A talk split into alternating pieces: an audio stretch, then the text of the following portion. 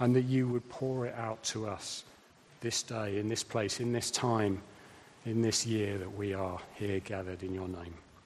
And we thank you that we can ask that in the name of Jesus. Amen. Right, we're going to need to open your Bibles, Exodus 13. Hopefully, you found that, page 70. Now, it is a very long passage, so we've kind of done a little bit of préciing, so I'll try to make sure that you know where I am as we go along. Um, we're going to start reading from verse 17.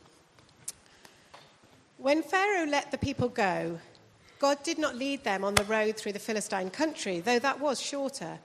For God said, if they face war, they might change their minds and return to Egypt. So God led the people around by the desert road toward the Red Sea, and the Israelites went up out of Egypt, ready for battle. Moses took the bones of Joseph, Joseph with him because Joseph had made the Israelites swear an oath. He had said, God will surely come to your aid, and then you must carry my bones up with you from this place. After leaving Sukkoth, they camped at Etham on the edge of the desert.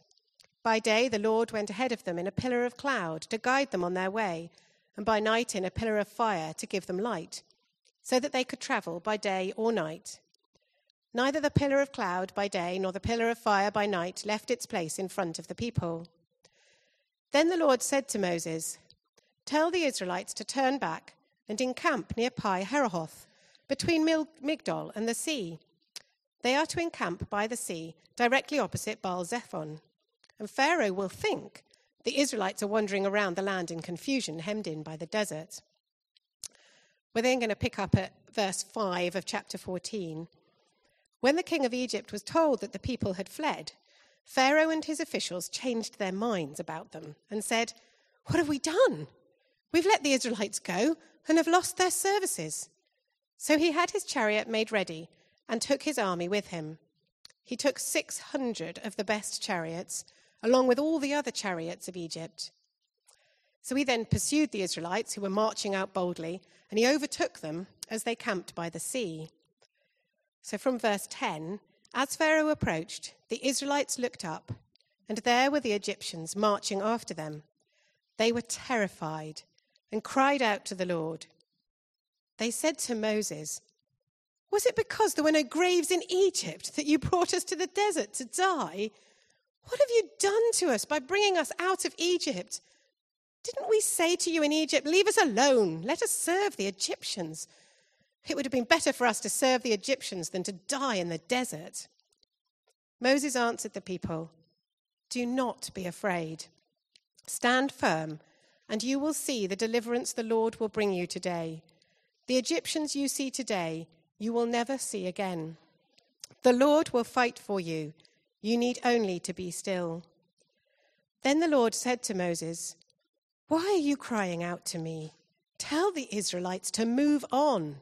Raise your staff and stretch out your hand over the sea to divide the water so that the Israelites can go through the sea on dry ground. Then the angel of God, who had been traveling in front of Israel's army, withdrew and went behind them. So in the end, neither army went near the other all night long. So from verse 21 Then Moses stretched out his hand over the sea, and all that night the Lord drove the sea back with a strong east wind, and it turned into dry land.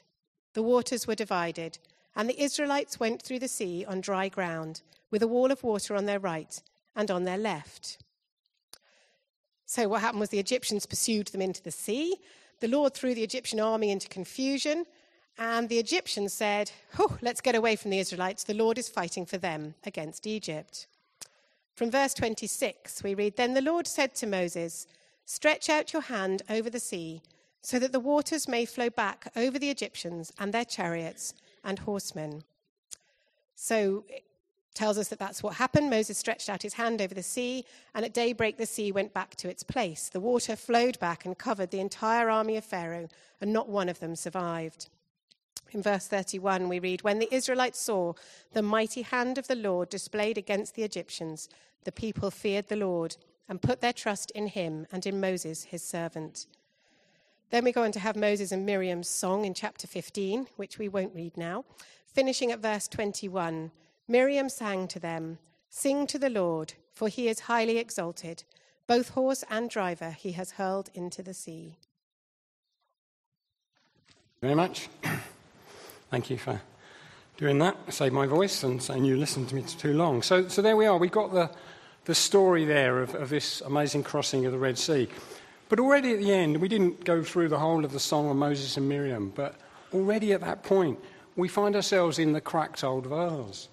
Because I was looking at this this week and I thought this whole song is a song of triumphalism. It's not a song of celebration of their freedom, it's a song of destruction of Pharaoh and the Egyptians. And I'm thinking, what's this Jesus stuff? Love your enemies. And here we've got, you know, two pages of they've destroyed, they've been killed, they've been destroyed. And so immediately you have to take a step back and say, well, what's going on? What are they celebrating?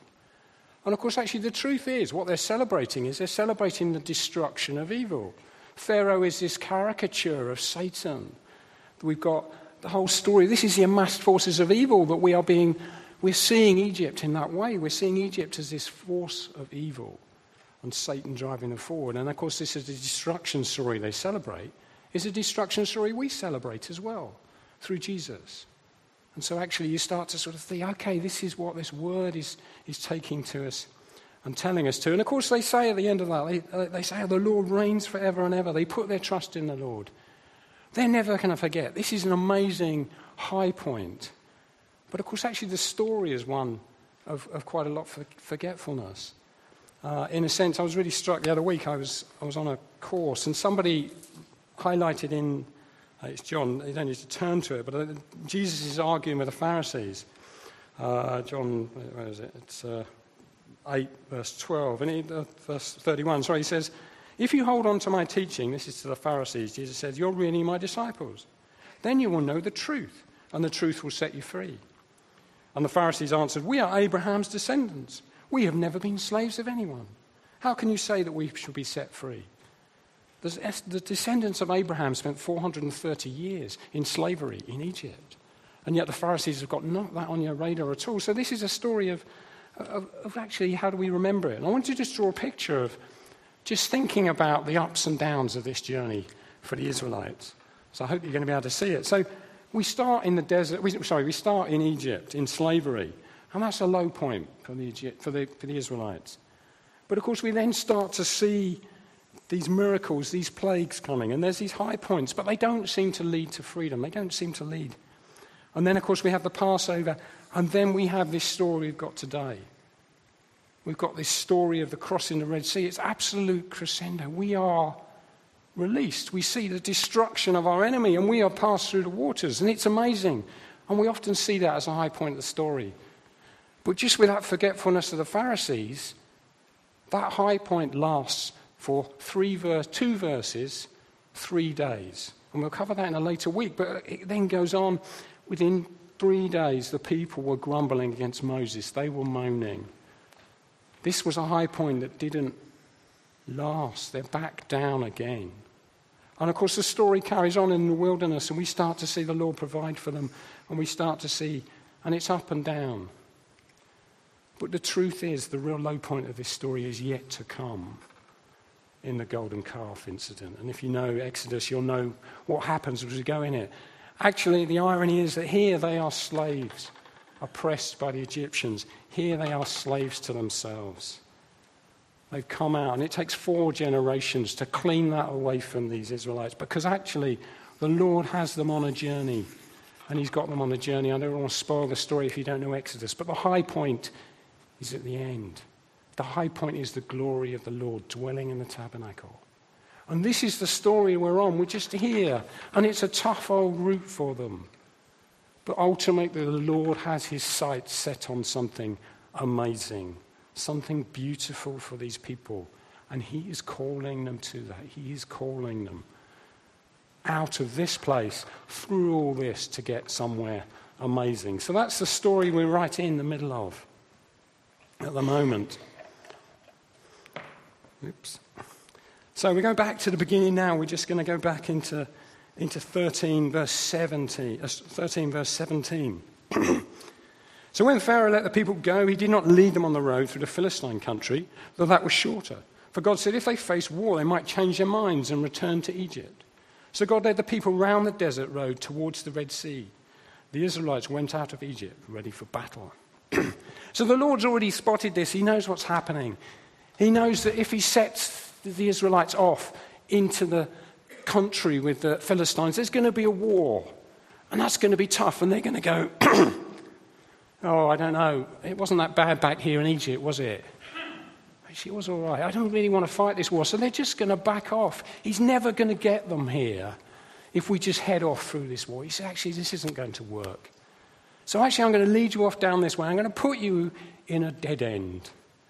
So it doesn't feel so great for, for, for, the Israelites and Moses. You know, actually, they think, well, this is the way out, but we're not going that way because the Lord knows they're never going to make it. Because actually, our human nature, no matter how bad this place is in slavery, no matter how bad this place is, our human nature, we know what this is like. So we go back there because actually, the unknown's a bit of a challenge. Actually, it's going to be tough. There's going to be a lot of ups and downs, but actually, I know what it's like here. And of course, in the text, we, we hear the people just say that outright to Moses. We'd rather be here than there. And that goes on. and so we're carrying on. So 14, verse 1. So they, they're in a cul-de-sac. They've been forced into this corner. 14.1. Then the Lord says to Moses, Turn back, camp near the sea. And then going on to 14.10. As Pharaoh approached, the Israelites looked up, and there were the Egyptians marching after them. They were terrified and cried out to the Lord. They said to Moses, Was it because there were no graves in Egypt that you brought us into the desert to die? What have you done to us by bringing us up out of Egypt? Didn't we say to you in Egypt, Leave us alone, let us serve the Egyptians? It would have been better for us to die, to serve the Egyptians, than to die in the desert. That's where these people are. They're now right back. They've just seen amazing liberation of the Lord. They've just been set free from Pharaoh, and their hearts are already back in slavery in Egypt. And of course, their point is that the whole amassed forces of evil are after them. The whole amassed forces of Pharaoh, all his chariots, all his best horsemen are on their trail. And that's the story, isn't it? This, this passage says the, the Israelites marched out boldly. As soon as we march out boldly, who comes after us? Satan. He doesn't want us to go. And this story is saying he doesn't want, the Egyptians do not want these Israelites to set off. They do not want them on this journey. Satan knows, Pharaoh knows what's at the end of this, and he's not having it. So he's pursuing them, and the people are like, What? But, oh, actually, I go back. And of course, that is our story again. It's our story that Satan is after us. As soon as we step forward, you, if you, your baptisms or alpha courses, you'll probably know it. When you stride out for the Lord, you'll probably know it. That absolutely pursuit of evil after you, desperation to get you. So we're carrying on in 14, verse 13. So, so the, the, people are like, well, what we would have better to die. And then Moses stands up, and Moses answers the people Do not be afraid. Now, that's a pretty brave thing to say. There's nothing but water. You've got about two million people and all the animals and everything else. They're carrying about seven tons of precious metals. They've got everything. They've got unbaked bread. And there's an army coming after them, the biggest army that they can imagine. And Moses goes, Do not be afraid. Whoa, this is it. You know, this is Moses' point. He says, Stand firm, and you will see the deliverance the Lord will bring you today. The Egyptians you see today, you will never see again. The Lord will fight for you. You need only to be still. Now, there is no evidence in the text that Moses has any idea what's going to happen. You know, it could have been he did a little pact with Moses, but, you know, the Lord says, well, look, what we're going to do is we're going to get you here, and then we're going to go like that, and then you're going to nip through. And actually, there's nothing in the text that suggests that. What the text suggests is that Moses knew that if God had brought him here, if God had placed him with these people in this place at this time, that they had nothing to be afraid of. And that is huge faith. And if you read these texts, you'll probably look at it and think, oh, Moses' faith is unbelievable. I wish I had that faith of Moses. And we're really blessed by Exodus because Exodus, undoubtedly written by Moses, is a wonderful story that tells us the whole thing. This is not Moses' Facebook feed. This isn't his Instagram post of the high points. Oh, this is me parting the Red Sea, and this is me getting water out of the rock, and this is. No, actually, this is me by a burning bush going, No, God, this is the wrong person. You don't want me. I'm slow of speech. This is Moses who's like, I, I can't do this. And the Lord says, You can. I've called you to do this. We see his front stage and his backstage. We see his do not be afraid in the face of more than we can imagine. And we see his I can't do this. We see the whole story of it. And there's a great irony in Moses. Uh, there's, later on in this story, we will see Moses receive the Ten Commandments. Now, we know Moses' background. We see him in this great faith, but we know the whole story because he's told us. What did Moses feel like when God got to Commandment 6. Who knows what Commandment 6 is? Thou shalt not murder. You think Moses is going, oh, do you think he knows? Oh, um, uh, what's seven? Oh, adultery. Oh, terrible adultery, isn't it? You know, it's like, you know, actually, there's something in this passage that says, what's our understanding of God's forgiveness? We don't know. There's just this story that goes on here. Moses hears the Ten Commandments, and Moses is like, I'm the murderer. So we see this whole story of Moses, but his unshakable faith comes from his honesty with God. It comes from his openness, his brokenness, his realness. We shouldn't read this story and go, wow, Moses. We should go, whoa, Moses, I'm with you. But if we're with him in the deep and the dark, and we're with him in that be still moment, we should be with him in that move on moment as well. And of course, Moses, you know, has all these problems. He goes, Oh, you know, I can't speak. The Lord doesn't just fix that, He provides people. As we go on in the story, we see Aaron, we get on, he fights the Amalekites. Actually, people hold his hands up. This is all great Moses. He can't do it on his own. The Lord knows that. He's giving him the people, He's putting them around him. But we see this unshakable faith come forward. So then, moving on to 14, verse 15, we have Moses who says, Be still. And then the Lord says to Moses, why are you crying out to me? Tell the Israelites to move on. Raise your staff, stretch out your hand over the sea, and divide the water so the Israelites can go through the sea on dry ground. And then he talks about hardening the hearts of the Pharaoh. The Pharaoh will follow, his army will follow. They'll follow him into the sea.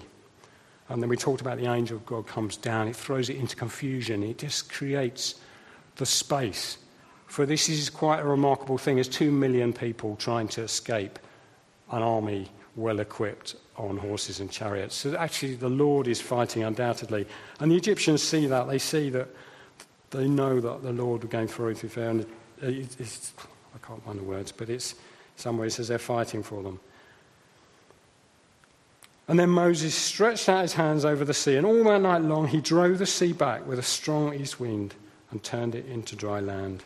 The waters were divided, and the Israelites went through the sea on dry ground, with a wall of water on their right and on their left, or on their left and their right, depending which way you're looking at it.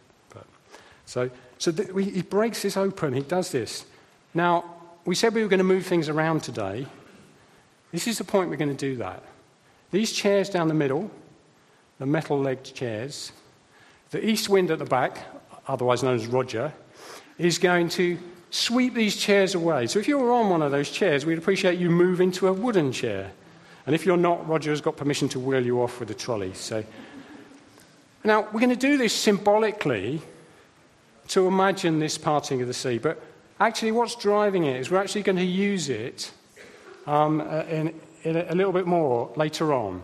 And I'm going to warn you of this now so you've got time to think about it and also so you don't blame Tim for this. We're going to do communion differently today. We are going to take the bread, the bread that Jesus talks about as the bread of life. He, com- he compares himself to the manna in the wilderness. We're going to take it to the back. We're going to take it through the sea. We're going to take it, as the Israelites would have done on that day, as they traveled through that sea, they took their bread with them. But ultimately, we're taking Jesus with us to that place at the back, and we're going to feed on it there. So, what we're going to do at the time comes, we're going to ask everybody, and you can all do it in one go if you like. You can make it a mass, but it doesn't matter, or you can do it very orderly, depending on you know how British you are. But we're going to encourage people, if you are able to come out down the side aisles, come to the front, and go down through the Red Sea to receive bread at the back. And then once you've received the bread at the back, then return to your seats and we will do wine in the normal way. So that's a bit of a pre warner for you. If you're one of the five people on the balcony, we would love you to come down the stairs and join that if you are able. And I say, if you're not able to move, uh, you don't want to do that, then just ask somebody next to you if they would bring you some bread.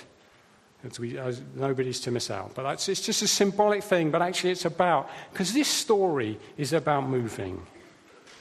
And in a sense, it calls us to move too. And, and, and it's just a sense that we could do that in that. Um, so, yeah, moving the chairs. I was going to mention that actually. My experience of church is that there's 10, 10 commandments in the Old Testament, and there's 11 in the contemporary church. One is, Thou shalt not rearrange the chairs. But I figured that Moses gets away with murder, so chairs, I wing it like that. So. So thank you very much for allowing the chairs to go.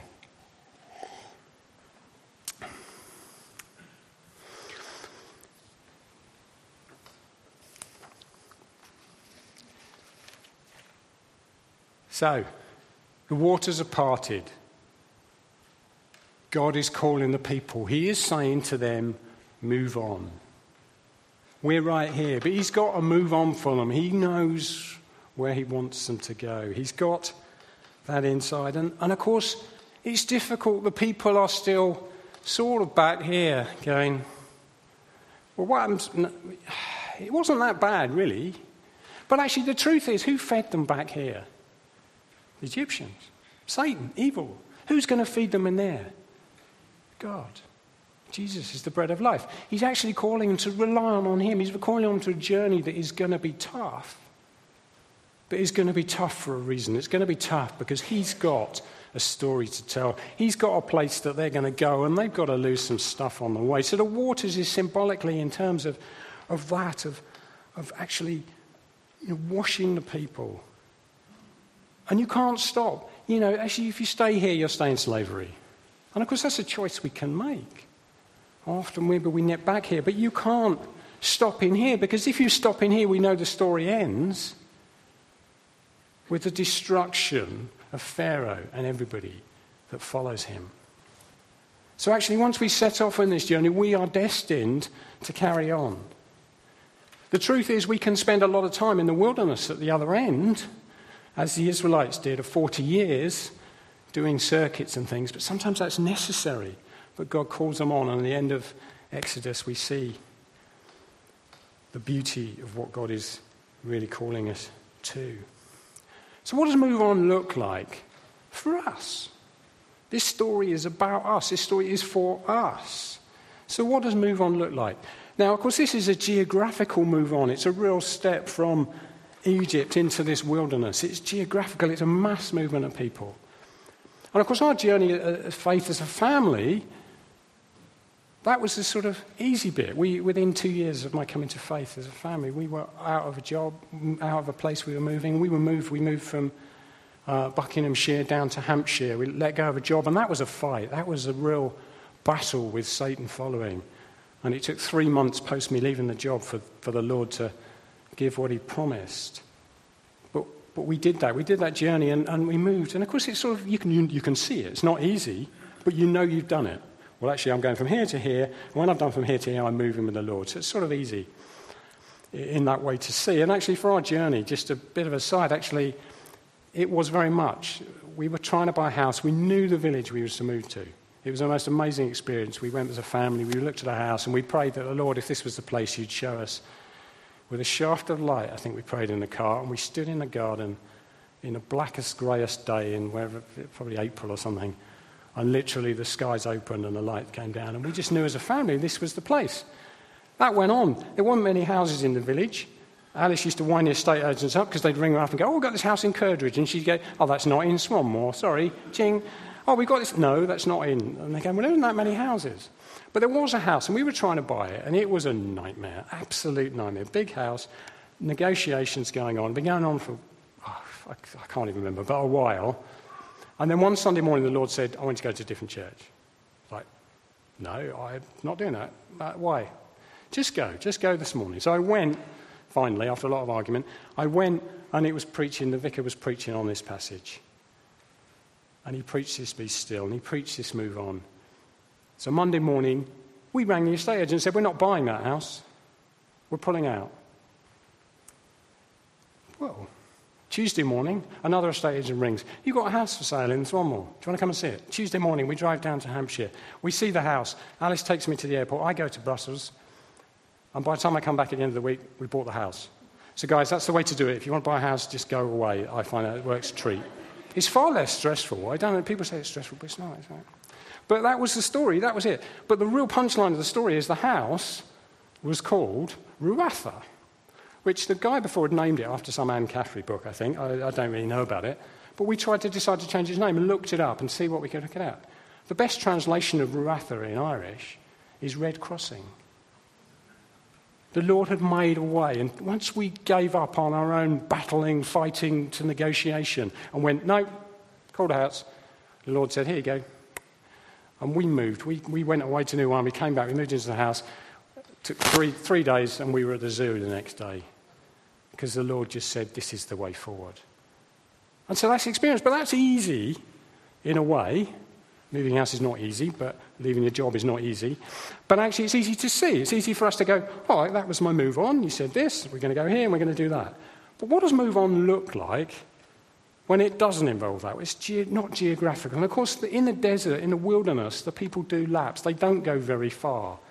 I can't remember. It, it would have taken them about two days to get where they needed to go if they hadn't spent 40 years getting there. You know, not, it really wasn't very far. And of course, it's difficult. And again, we're in that situation now. We know where we are living, and we're going to be for a long time. And it's weird how God speaks to you. I was actually putting a shed up in the garden just after we moved with a friend from my old church. And I suddenly said to him, Jeff, we need to do this properly. And he looked at me and went, Why? Because it's going to be here a long time. And actually just knew at that moment that this was a long term place to be. So actually, now our challenge, we've been five years, what does move on look like in our life? What does move on look like in your life? It doesn't necessarily mean up in steps and up in communities and moving across the world. It might do, but it might not. And our challenge is finding out what that move on looks like. Or are we just happy to stay where we are? Are we just sort of edging back and sitting down? Are we just settling? Because I believe this story is a God who just calls us to move on, because this is where He's calling us to. Read the end of Exodus. It's just an awesome moment. It's perhaps the most awesome moment in, this, in the whole of the Old Testament in many respects. You know, and actually, is he calling us always? It really struck me in this passage that Joseph crosses the Red Sea. Now, Joseph has been dead for 400 years. But he knows that he is going to that place. He knows he's going here. So he says to people when he dies, Make sure you take me with you when the Lord takes you. 400 years of slavery. And of course, he was right. He knew the Lord would take them, and he did. Actually, last weekend I went on a course, a two day I went on a core ministry course, and it was really, really good. And I thought, oh, I felt quite. I spent two days on this course. And then at breakfast, somebody said, Oh, Andrew. I went, Oh, who's that? I wasn't expecting to meet anybody I knew. And it was people who I would describe as our spiritual parents from Buckinghamshire who really actually got us to go to New Wine in the first place, uh, where the Lord whipped me out. And, and, and then actually they took us, got us on an alpha course and all sorts of things. They're amazing people. And they were there, and I thought, what are you doing here? Oh, yeah, what are you doing, John? He, he was a government lawyer at Home Office, big job. He'd just taken early retirement. And they were five weeks in to a 40 week residential course in ministry, age 63. I went, whoa, you know what move on is. Buying. Actually, you know, there's always place. God's always calling. God's always got more. And of course, we might do, we might get down here and sort of do little loops going, well, when I've got such and such sorted, then I'll go. But I need to get this sorted now. Actually, well, but actually, the Lord says in this passage, just go as you are. They go, they take their livestock. They, as I said, seven tons of precious metals go into the making of the tabernacle. They didn't find it in the desert. There's no story of them digging for gold. They must have carried that. Their children, their bread, everything they take. And of course, we know they've got lots of baggage with them because we know the story goes on and we know this low point. They have not got it sorted when move on happens in their life and in their journey. And it will be difficult. It will be tough. But the question is, will we do it? And I just want to go into Hebrews. Um, if you want to follow in Hebrews, it's going to be on page 1210. Um, I'm going to go on to Hebrews 11:24 on the left-hand side first of all. So by faith, Moses' parents hid him for three months after he was born because they saw he was no ordinary child, and they were not afraid of the king's edict. By faith, when Moses had grown up, refused to be known as the son of Pharaoh's daughter. He chose to be ill treated along with the people of God, rather to enjoy, than to enjoy the fleeting pleasures of sin. He regarded disgrace for the sake of Christ as of greater value than all the treasures of Egypt, because he was looking ahead to his reward. By faith, he left Egypt, not fearing the king's anger. He persevered because he saw him who is invisible.